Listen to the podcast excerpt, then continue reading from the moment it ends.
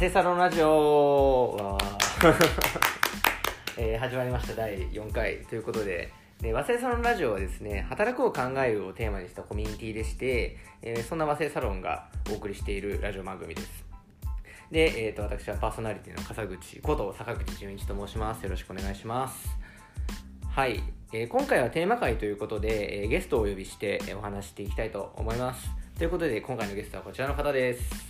はいどうも、えー武田正宏です。和製サロンの中だと多分タッケっていう名前で、えやっていますしインターネットでもタッケという名前でやっております。はい、よろしくお願いします。よろしくお願いしますでは簡単に自己紹介をお願いします。はいえっと今幻冬社で働いていて、まあ、2年目ですねで新しい経済というブロックチェーンに特化したメディアを運営しております、まあ、僕自身が好きなものは何かと聞かれると、まあ、お金とか、まあ、デジタル通貨とかブロックチェーン最先端のテクノロジーっていう部分とあとまあ何か自分が好きなものを習慣化するみたいなところで今だとまあランニング毎日走っていたり、まあ、ブログノートを書いているあとは和製サロン内であればえー一番興味があるのが中国の領域なので毎日今中国に関する記事を中国語で読んで発信するという形をとってやっておりますはい、ありがとうございます。そうでなんか和製サロンで活動している中でこうタッケさんのいろいろなこう言動とか、まあ、ツイッターでの言動とかがはい。いろいろ気になるので今はい。回ちょっとゲストとしてお呼びしました、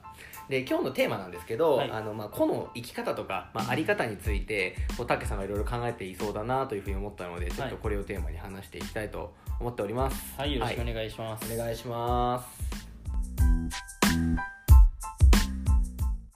えっともともとまあ今回この「個の生き方とかあり方」っていうテーマにしたいきさつなんですけど、はい。まあ、竹さんがこう以前こう和製サロンのえっとなんでしょうね、まあ、コミュニティ内はい。できシェアした記事で、はい。こう里直さんの記事をシェアされてて、でその、ね、内容がその東京オリンピックうん。終わった後はこう日本が下り坂になるみたいな、うん。まあ、ちょっとネガティブなはい。記事だったんですけど、まあ、それになんかすごくこうなんか意見をいろいろおっしゃっていてでその流れで結構その個の生き方とかあり方についてなんかすごく意見を持ってらっしゃるなというふうに思ったからなんですけどなんかなんであの記事をそもそもこうシェアしようかなとかなんかちょっと思うことがどういうことがあったのかなってちょっと伺いたいなと思ってるんですけど。はいはいはいそうですね思うところから言うとあの記事の内容で、まあ、僕自身が、まあ、メディアとか情報発信をする人間っていう観点からうん。お話をさせてもらうというかいつもその観点で物事を捉えたりとか話したりしているんですけれども、はい。まあその中であのえ佐藤直さんが書いてくれた記事っていうのって、僕の伝えたいあり方とちょっとだいぶテイストが違っていて果たしてそれがメディアとしていいのかなっていうところを感じたから、うんまあ、あのうん記事をシェアして意見をしたっていうところに至りますね。ああなるほど。竹さんの考えてる、まあ、姿とちょっと違っていたってことなの、でも具体的にどのあたりがこう違ってたなと思ったんですか？そうですね。具体的に違っていたところとしては僕自身メディアとかコンテンツを生み出すコンテンツクリエイターとして考えているのって、はい。まあ、人に何か危機感だけを与えるっていうのは全然好きじゃないんですよね。ああなるほどね。なんかこういう事実がありますって言って、まあ、危機感だけ煽ってじゃあその後に僕がメディアとしとか何か発信者として大事なことってポジティブに人に自分の意思を持って動いてもらうってことがすごく大事事だと考えているので、あの記事の中では本当にまあ事実情報としてデータを並べていって、日本の人口がどれくらい減っていくとか、まあ、そういうお話あとはまああの一人の一人家庭というか一人家庭でもないなその結婚しない人がどんどんどんどん増えていく。確か4830万人に40年後がなるかっていう話だったと思うんですけれども、はい。なんかそういう、まあ、もちろんあのメディアをやる上でファクトを並べていくっていうのはすごく大事なんですけれども、うん。そこの部分でじゃあどういうふうにして僕たちがそのコンテンツを読んだ時にうん。行動すればいいのかっていうところの材料までも与えてくれたらすごく良かったんじゃないかなと思っていてなんかだから結論として僕の情報の発信の、えー仕方とそこが結構異なっていて、うんうんう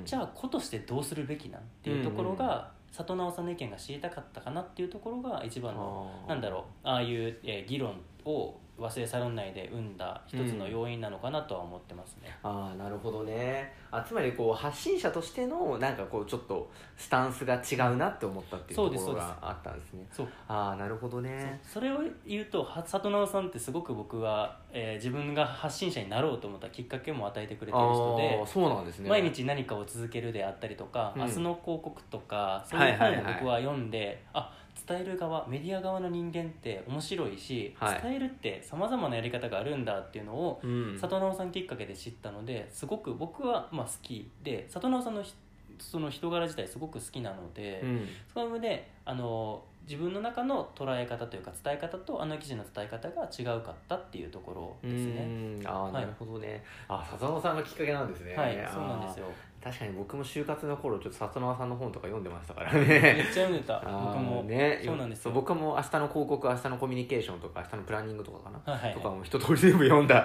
タイプなんで。メディア系を目指してたんですか、まあそうですね。結構メディア系は好きで、まあ、結局まあウェブ行ったのもまあももちろん、まあ、最初は僕一社目ヤフーだったんですけど、うんまあ、ヤフーもある種のまあウェブメディアというか、うん。まあ、人と人をまあつなぐみたいなところがあったところっていうのは一つ要素としてあったので、まあ、やっぱり里のあと広告もやっぱ行きたかったタイプだったので、全く同じだ。ねはい。それですごくなんかでも僕はその里直さんの実はその塾におっしゃってましたそうね行っていて、まあ、里直オープンラボっていうのがあるんですけど、まあ、年に12回ぐらいの頻度で、えっとまあ、私塾っていうか自分の塾みたいのを開いてるんですね、で里直さんがあの去年かなに出されたあの「ファンベース」っていう本が、えっとまあ、元になっていて、はい。でなんかその本を、えっとなんだろうまあよりこう深めたりとか、まあ、あとはそのファンベースだと語りきれてないところも含めて里直さんがまあ今後あるべきこうコミュニケーションとはうん。みたいなことをまあすごく教えてくれるような、まあ、そういう講座だったんですよね。で、まあ、僕はやっぱりこう里直さんに対してこうすごくまあやっぱずっと習ってたので、うん。まあ、ある種ポジティブな感情が強かったんですけどだからああいう意見があってなんかなんだろうな反論じゃないけどなんかなんだろうあ確かに里直さんこのノートだけだとちょっと足りないけどいろいろやってるんだよ実はみたいなことを思ったんで僕がその中でいろいろとコメントをねはいはい。そう書かせていただいたんですけどなんかその時になんか僕はそのもちろん僕別に里直さんの代弁者っていうことで里直さんと深いわけじゃないですけど、まあ、でも里直さん自身として多分あの記事にあったその下り坂になっていくその東京というか日本に対して何をしていくべきなのかっていうことの、まあなんだろうアクションの一つとしてさっきの塾もやってると思いますし、あともう一つがそのご自身でつあの里直さん自身が作ったそのそのファンベースカンパニーかなっていう会社があって、それは、えーっとどこだっけな、えーっとアライドアーキテクトかな？とかあとファン、えーっと野村証券とかかな？とかとなんか合同合弁会社みたいなのを作ったんですよね。でなんでそうしたかっていうと要は、えっとまあ、要はいろんな会社にコンサルとして入るんですよ、でその時にやっぱりその決済者から落としていかないとあのファンベース的な要は会社っていうものと,、えっと個人っていうもののその長期的な関係性っていうのはまあ築けないよねっていうところがあるので、なのでそれを本当になんだろう一部のプロジェクトとしてやるんじゃなくて本当会社全体としてそういうことをかに変えていくためにはそういう決済者からやっていくっていうこととをするためにそのファンベースのことをまあよく知ってる人たちが、まあ、そういう本当決済者の人たちとかとやり取りしてそういったファンイベントやってみたりとかファンマーケティングをしていくみたいなところっていうのをまあ進めているんですよね今。まあ、もちろん僕もちょっとファンベースのなファンベースカンパニーの中身まで詳しくは知らないですけどまあまあだ概要そんな感じっていう。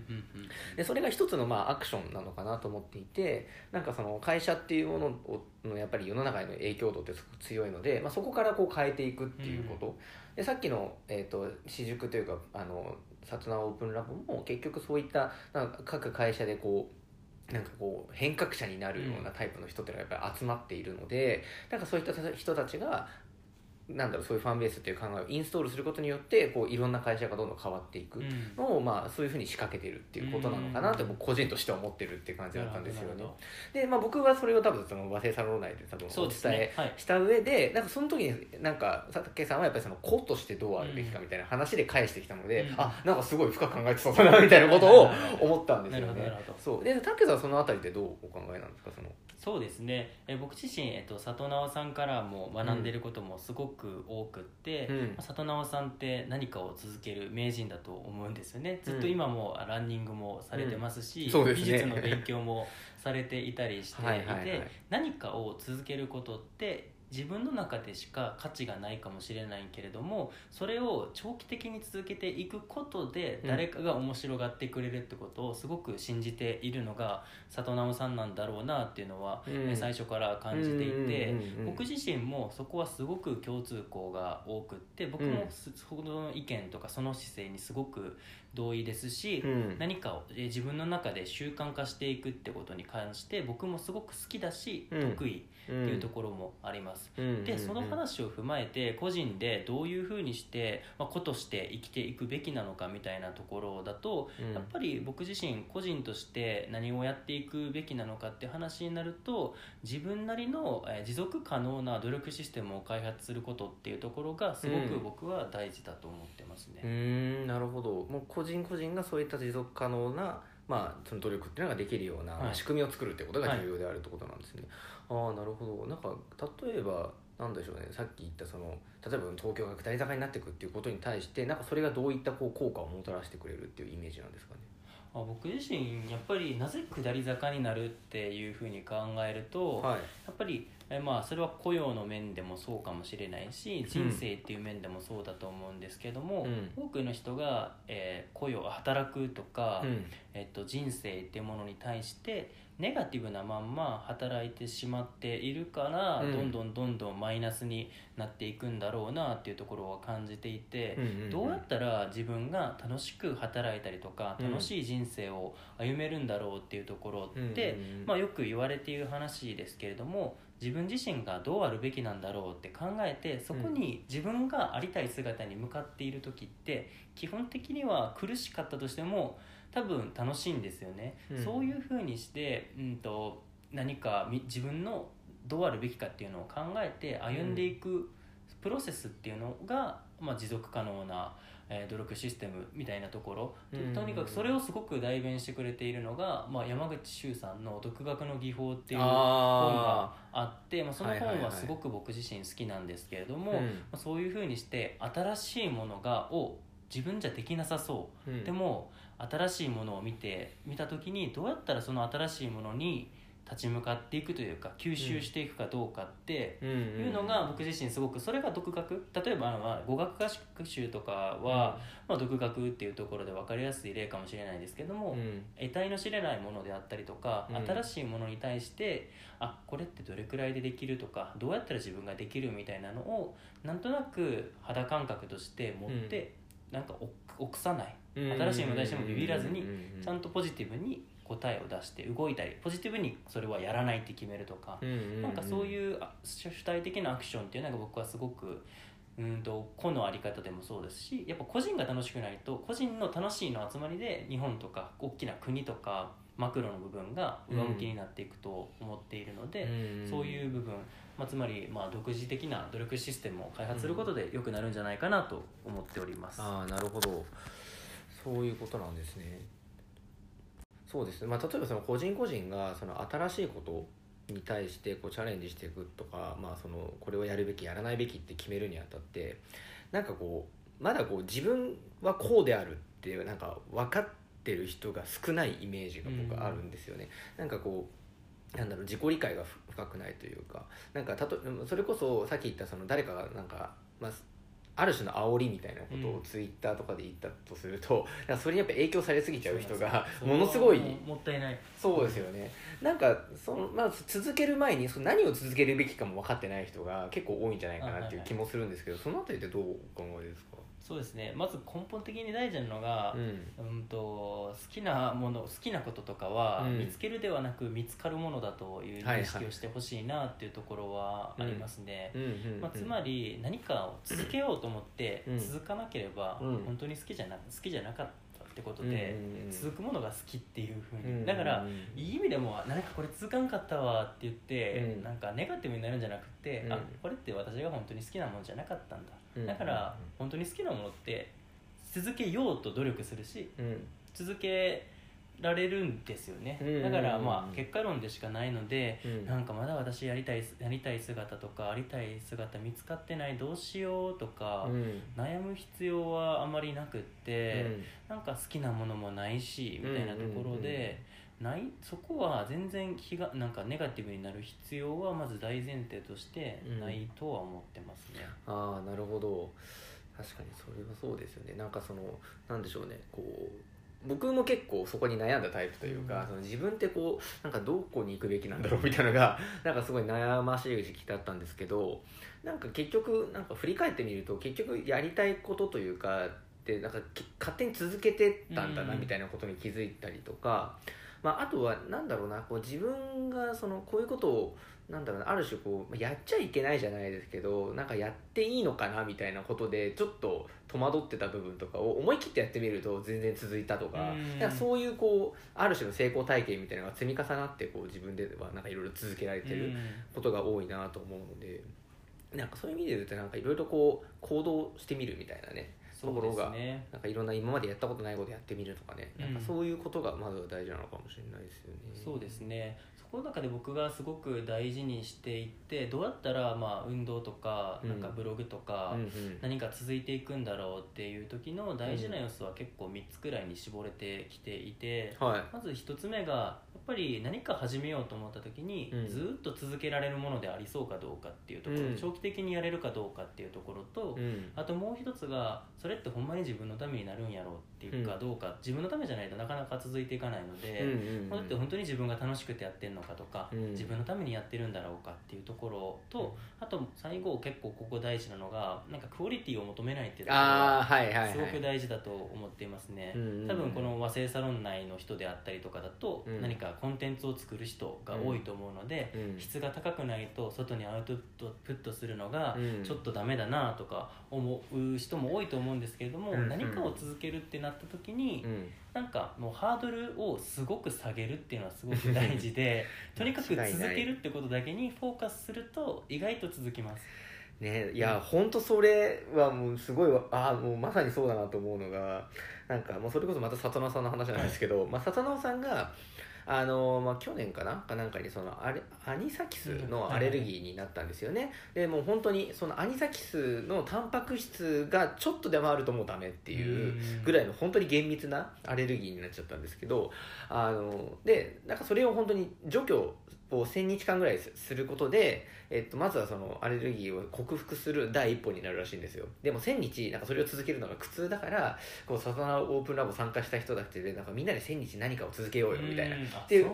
ていう取り組みをやっててでそれが「ハッシュタグ1000日チャレンジ」っていうのね。なったんですよ。なるほど。で僕も参加しててで僕は今、えっと、ダイエットするっていうのとあとは、えっと、リアル脱出ゲームを100回行くっていうのにしてるんですね。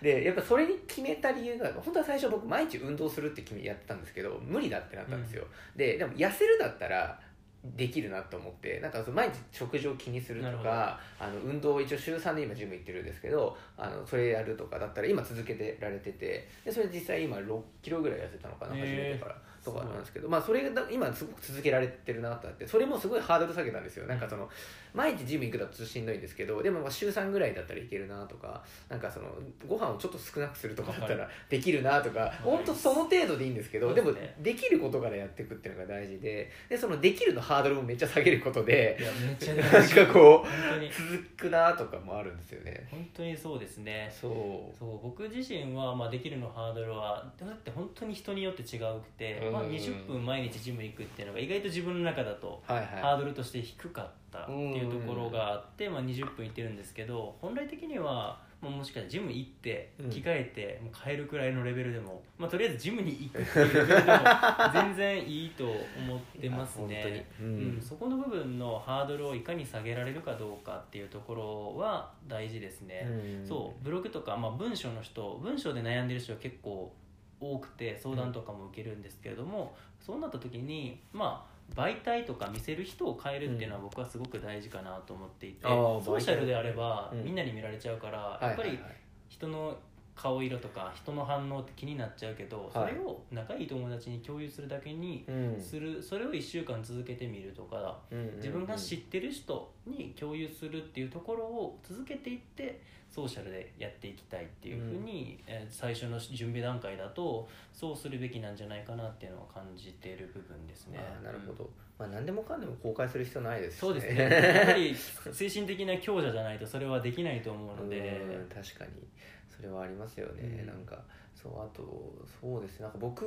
が前なんだろうな。結構その続けるっていうことに関してで言うと、まあ、一時期すごいノートっていうあのあのあるじゃないですかメディアが、はい。であれを続けようと思ったことがあってその時にやったのは優先度を一番上にするっていうのをやったんですよ。あーなるほど。それも僕的にはすごい効果があって、はいはいはい。まあなんだろうまあ本当にやりたいことであれば、まあ、やっぱり勝手にそうなるとは思うんですけどなんか僕の場合だと結構仕事っていうのが優先度高くなっちゃうんで、まあまあ仕事とどうしようみたいなのが、まあ普通はそうですよね。まあ普通はそうなんですよでも なんかあでも一回ここでなんかその時なんかいろいろあってそのノートやっとこうみたいになったんですよなんか、でその時は仕事より上にしたんですよ優先度怒られますよ。あでもさすがに でも仕事中にはやんないですよ。ただ仕事がちょっとまだ終わってなくてもう切り上げてノートやる。すごい2時間やるっていうのをもう続けたんですよ。えー。それはもう結構続けられてなんかまあだから自分の中で優先度が下がるまではずっと続けられたんですよね。なんか、まあ、それも結構僕が人になんか続けられないっていう時には結構おすすめしてる方法だったりするんですけど、まあ、それって逆に言うと自分の中での優先度がやっぱりある程度決まってないと難しかったりもするのかなと思うんで、まあ、やっぱりそれがなかなか難しいっていう人もいるんだと思うんですけど、うん。まあ、やっぱり常にこうひ自分の優先度を考えるっていうのも一つその続けるために必要なのかなと思ったりはしますよね。そうですね、うん。そこであと一つだけアドバイスできるならば、はい。僕はもうなんだろうモチベーションとかいう概念がほぼないので毎日書くとかはい毎日そのジムに行くとかって、もう行くだけ行くだけなんですよなんかそこに 一番人間が続けられない根本的な理由って、うん。モチベーションとか気はい。持ちっていうものを入れてしまうからはいはいはい。面倒、くさいとか。だからもう完全にシステム化するロボットになったかのようにはい。行く、うん行くなら行く。書くなら書くっていうふうにはいはいはいもう完全に感情をなくすようにはして システム化はしてますね。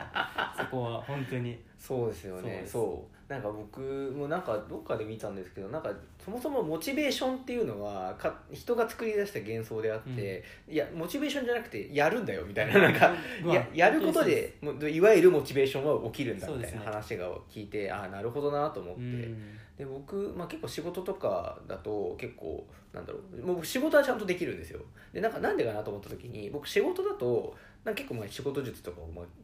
なんだろう研究し尽くして、はい僕なりにやってるのが時間を決めるっていうのがすごい有効なんですよね。この時間にこれをやるって決めると、なんか勝手にやってくれるんですよ、はい。はい僕は。で僕はそれがある種のシステム化なんですけどだからそのジム行くのもこの時間に行くって決めちゃってやるとなんか行けたり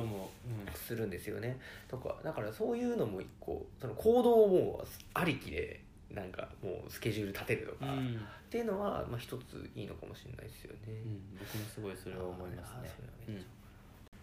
じゃあちょっと少し話変わるんですけど、はい。さっき言ったその個の生き方あのたけさんの考えるその個の生き方とかあり方みたいなところと、今まあやられてるこうしお仕事とか分野っていうのがなんかどうこう関わるのかなと思ういうところにもちょっと興味があって、まあ、結構そのブロックチェーンとか、まあ、そういった、まあ、ある種のこうすごく、まあ、先端の部分をやられてるなと思っているんですけど、まあ、なんなんかそれがその今の個の生き方あり方の考えとどう結びつくのかっていうのはすごく興味深いなと思ってるんですけど。うん。はいそうですね。まあ、まず僕自身、まあ、新卒でブロックチェーン領域っていうところになぜ携わろうと思ったところは理由は大きく2つあってはい。1つがもう自分がまあ3年前とかブログをやっている時から、ブロックチェーンについて結構ブログでも書くようになっていって、はい。もう、まあ、ビットコインとかもろもろうん。勉強しても勉強しても全く飽きなくって。やっぱりこうへ無我夢中になれる領域だなっていうところを、うん。まあ、確信してそれこそやっぱ自分が好き、うん。長期的にキャリアっていうものも結構習慣と似てるところが大きいと思っていて、うん。やっぱり自分が没頭できたりとか好きな領域じゃなかったら、キャリアとしてその産業を選ぶべきではない、うん。まあ、だつまり、まあ、企業で僕はあんまり選んでなくって、うん。その産業が伸びるかどうかとか、はいその産業が好きなのかどうかっていうところで、うん。まさにまあブロックチェーンっていうのはすごく僕が人生を、まあ、働くことが楽しくなければ結構僕自身は人生つまらなくなるなって感じているタイプなのでそこの観点でブロックチェーン今の働き方働いている領域っていうのはすごく良かったっていうところと、あともう一つ、まあ、なぜブロックチェーンを業界キャリアとして最初に選んだのかっていうところなんですけれども、そこの部分はやはり今後、まあ、かあの価値があるであろうスキルってものを身につけられるんだろうなと思ったっていうところがうん。大きかったですね。あー具体的に言うとどういうスキルですか？そうですね。やっぱり具体的に言うとグローバルな領域なので英語力っていうものを身につけないといけない、あとやっぱり金融領域のお金とすごく密接な領域なので、うん。ファイナンス会計とか金融的な側面をちゃんと勉強しとかないとなかなか苦しい領域、うんあともう一つはテクノロジーで、うん。やっぱり自分でコードを読めたりとかコードを書けないと、うん。正しい動き正しいものっていうのを理解できないので、その3つの部分まあいいわゆる過去からずっと言われてると思うんですけど、うん。英語喋れるとかお金のことよく分かってるとか、まあ、テクノロジーによくうん。理解できている、まあ、つまりポータブルスキルだと思うんですけど、うん。そこが一気に、まあ、磨け磨けるとか自分の中で身につけざるを得ない領域だったから結構ブロックチェーンはキャリア戦略としてお得かなと思って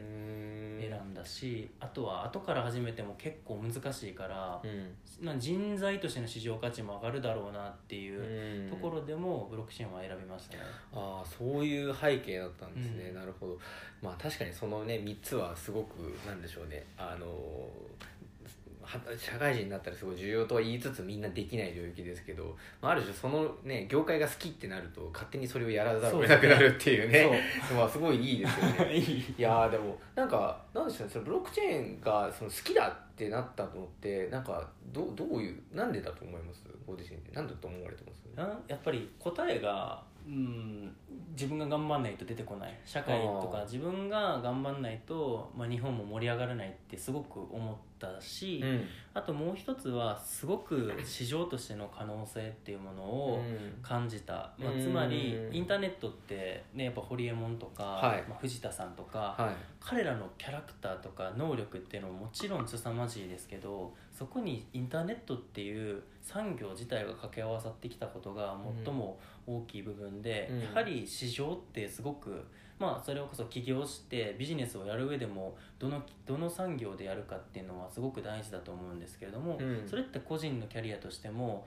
どの産業でキャリアを育てていくかっていう面だと、うん。やはり成長してるところの産業じゃないと、うんうんうん。なんか頑張ってることを2倍評価してくれるかもしくはマイナスの産業ってやっぱり暗くなっていく可能性が、自分の頑張りが直直球で反映されない、うん評価に結びつかないっていうところ。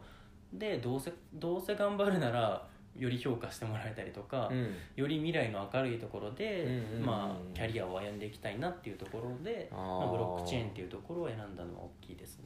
なるほど。やっぱりその市場としての可能性っていうところが、まあ、自分でもなんかいいなと思そうですねうっていうことなんですね。はい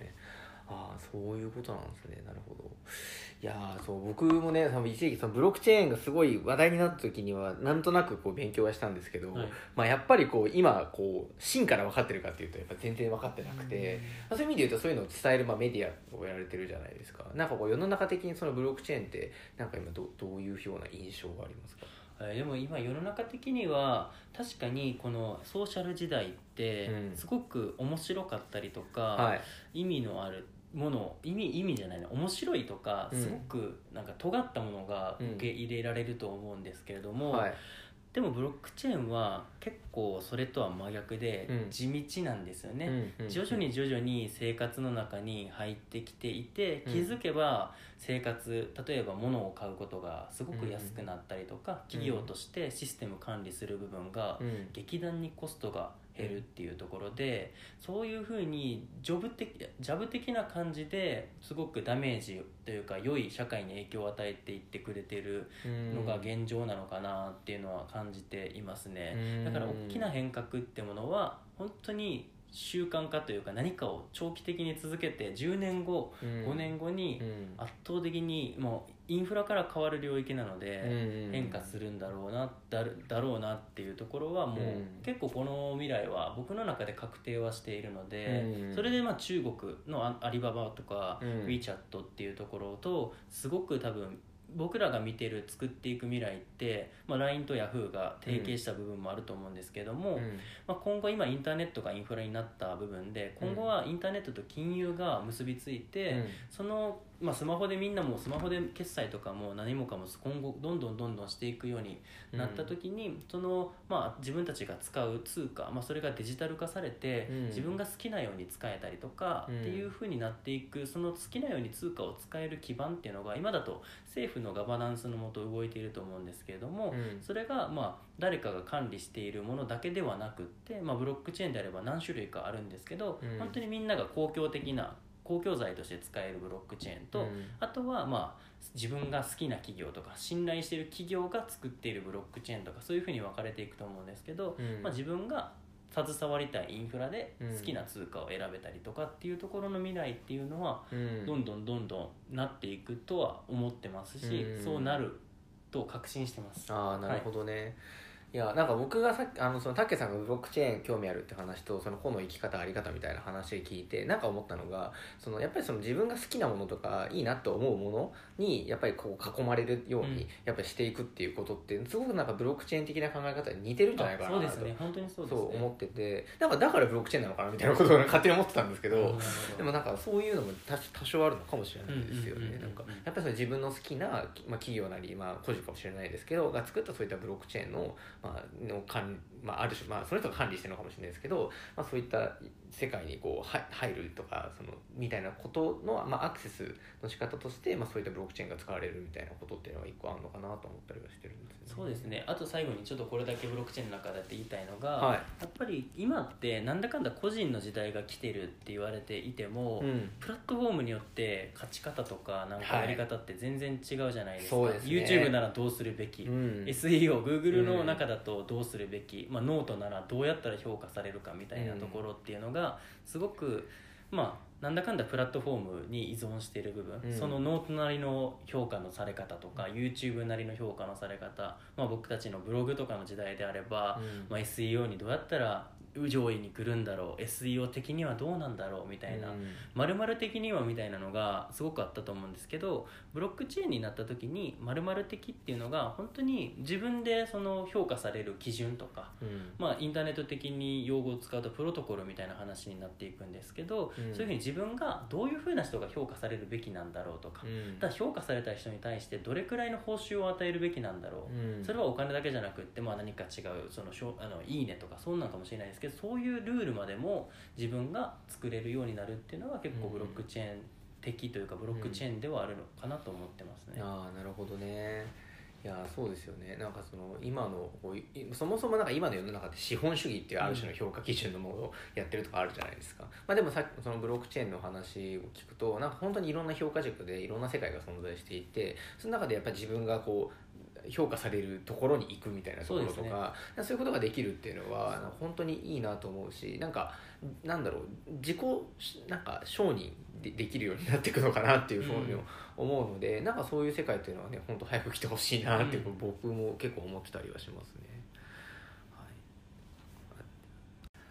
ではなんか今後こうタッケさんって、まあ、どうここその個の生き方あり方を踏まえた上でなんかどうしていきたいなっていうのを思ってるんですか？逆にどうなっていくと思いますか？あタッケさんが、はい。僕がどう思うかですか？今日ねちゃんと話すの初めてだと思うんですけど。ああそうですねそうそう。ほほぼ初めましてぐらいの感じなんで、あのなんですけど。そうですね。うーんとまあでも今すごくストイックに例えばそれこそ中国語やろうとしたりとか、えーっとまあ、体鍛えてたりとか,、まあ、なんかそういったことをつなんか続けることでなんかすごくなんだろうなパワーをものすごく貯めてどっかでむちゃくちゃ爆発するんじゃないかな みたいなことは思っていてでなんかそれこそブロックチェーンとかもまあ僕もなんかブロックチェーンがある種当たり前になってインフラになる世の中っていうのはまあ来るとは思ってるんですねいずれは。なのでなんかそういった時にはやっぱすごくなんだろうなあの影響力のある人になるんだろうなと思うしまあなんかその時にやっぱりそのなんだ説得力がより強まるようになんかその力を今ものすごくこうつく蓄えていくというか、まあ、もちろんそのなんだろう、まあ、発信とかもされてるのでなんか今でも全然こういろいろ影響力はあると思うんですけどもなんかよりこう強いなんか影響力みたいなのが出てくるんじゃないかなみたいなことはなんとか思ってます。それってどうどうどんな形でも個人としてやってそうですか？なんか会社経営者としてとかどういうふうな感覚なんだろう。僕って将僕じゃないな。将来的にはい。どうなっていく、個人とかがどうなっていくのかっていうとはい。なんか大きく2種類に分かれていくと思っていて、うん。本当にまあ大企業であったりとか、はい。大きな規模の経営者になる人と、うん。あともう一つが、まあ、インフルエンサー的な役あの話あのちょっと影響力っていう切り口で切ると、はい。経営あの本当に大企業の経営者とあともう一人は個個としてうん。すげえインフルエンス力、まあ、今だと例えばサッカー選手サッカー選手とかうん。スポーツ選手とか、まあ、芸能人とか、まあ、くあのそんな大企業としてうん。資本主義の中にはいないけれども、うん。ソーシャル上ですごく、まあ、インフルエンス力が高い中国の KOL、キーオピニオンリーダーみたいな形で、うん。ねその人が売れば1兆円規模うんものが売れるとか、その二軸に分かれていくと感じているんですけれども、はい。大きく分けた時に影響力を持つ人間としてうん。笠口さんはどっちになりたいですか？いやーどうだろうな。うーん。難しいですね。まあでも多分個の方が僕自身は幸せだと思う、んなるほど。多分あの多分その大企業のそういう偉い人みたいな方が多分世の中への影響力ってたあのなんだろう強いというかよりこう本当に大きいことできるかなって思ってるんですよね、やっぱりそのチームである方があのなんでしょうね大きいことできるかなとは思っていて、まあ、それをと統率するというか、まあ、そこをやっぱり巻き込んでこう組織にしていくっていうことはそれだけ影響力を持つってことだと思うんで。と思うんですけどなんでしょうね。なんかやっぱり組織になっていくとやっぱりその自分をある種犠牲にする部分っていうのがどうしても出てきちゃうのかなっていう気もしていて特にこう大企業とかになっちゃうと。そうですね。ってなるとなんかまあじ子とかないし本当に数人とか10人ぐらいのなんかチームで何かそその影響力内でなんかやっていく方がうんなんかうんハッピーなのかもしれないなって思ったりはするっていう感じですかね。ちょっとまだ僕があんまりそのそこまで利他的というかその社会とかを考えきれてないのかもしれないですけどうんうんうん本当に個のことだけ考えるとなんかそんな風に思いますけど。うん。なるほど。僕は結構、うん。本当にこの企業として大きな企業を作っていきたいなっていうタイプの人間で、ああそうなんやっぱり。その大学生時代とか、まあ、うん。ブログをやり始めると、うんどうしても個の力っていうのをうん。高めていく個で、うん、個個としてどうなるべきなのかみたいなところがうん。すごく重要視されていたし、うん。さらにまあよく個人の時代ってすごく言われてきて、うん。個としてうんあまり価値がないとうん。意味がないんじゃないかみたいな風にすごく言われてきたし、うん。そういう風にして活躍していった人もたくさんいたとは思うんですけれども、やはい。っぱ僕はなんだろうなこっちのその大きな方の経営者になっていく方がはい僕は自分の中でも合ってるし、うーんやっぱり、うん、苦しみたいっていうのはあるから。結構自分をなんだろう。痛めつけながらせ伸びていく感覚。なんか楽するとこわ怖いんですよ。ああなるほどね。自分がなんだろう苦しいとか思ってないとなんか悲しいというか辛いタイプで。すごいっすね。だからどっちかっていうとそのなんだろうな人のためにまあ犠牲になっても何クソボケみたいな感じで這い上がっていく方が個人的に結構好きなんで 本とか読んでてもなんかね大企業の経営者の本とかすごい好きですね。そうなんですね。いやまあいやでもねそれがすごい聞いてて納得するのが やっぱタッケさんいやマジストイックだなみたいなことをこうツイッターとか見てても思うのでああなんかそのストイックさを本当になんか 真からストイックなんだなっていうそうですね。そっちの方が落ち着きますね。なるほどね。スティックじゃなかったら怖くなっちゃうあしーそうなんだ。そう。まあ大学時代に初期の頃本当ストイックじゃなかった。何し何をにストイックにすればいいか分かんなかったので、うんそういう状況に戻りたくないのですよね。そうなんですね。そうもう僕と真逆ですね。僕楽したくてしょうがないタイプ多なんで。分ね鳥居さんもそういうなんで片桐さんと同じタイプだと思う。そうなんだ。結構そんな気がしますそう鳥居さんもねあんま深く喋ったことないんで、ね、なるほど。そうちょっと喋って。ぜひラジオでねあーそう。話してくださいよ。そうそう。あのいつか鳥居さんをこうラスボス的に読むっていうのが こうねちょっと確かに目標ななるのでほどなるほど。裏目標なので、う。んうんうん。そうああなるほど。ありがとうございます。ありがとうございます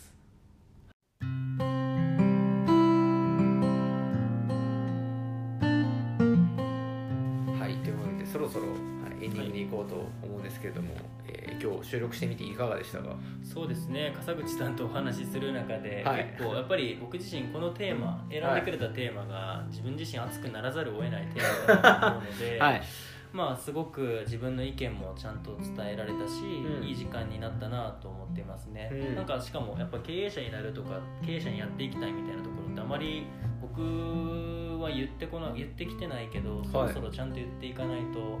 ダメだな。自分の方向性とかも、まあ、言っていくことで自分へなんか、まあ、やらざるを得ない状況にしていくっていうのもそうなんですけれども、うん。なんかやっぱりそこの部分で自分なりのまあ20代ね後半にもなってきているのでうん。自分の道筋、まあ、結婚とかいろいろあると思うのでそういう風な部分で考える上でもすごくまあどんどんどんどんこうやって自分の話っていうものを提供できる場があるっていうのはすごくありがたかったです、ね。あはい、ありがとうございますありがとうございます。そうですね僕も今日やってみてまあもともとやっぱり聞きたかったこととかいろいろ聞いたんですけどもなんかすごくこう予想以上にいろいろたけさんが考えられてるんだなっていうことも分かりましたし、そう山さんはその経営者になるっていうあそこなんだみたいなところっていうのはすごく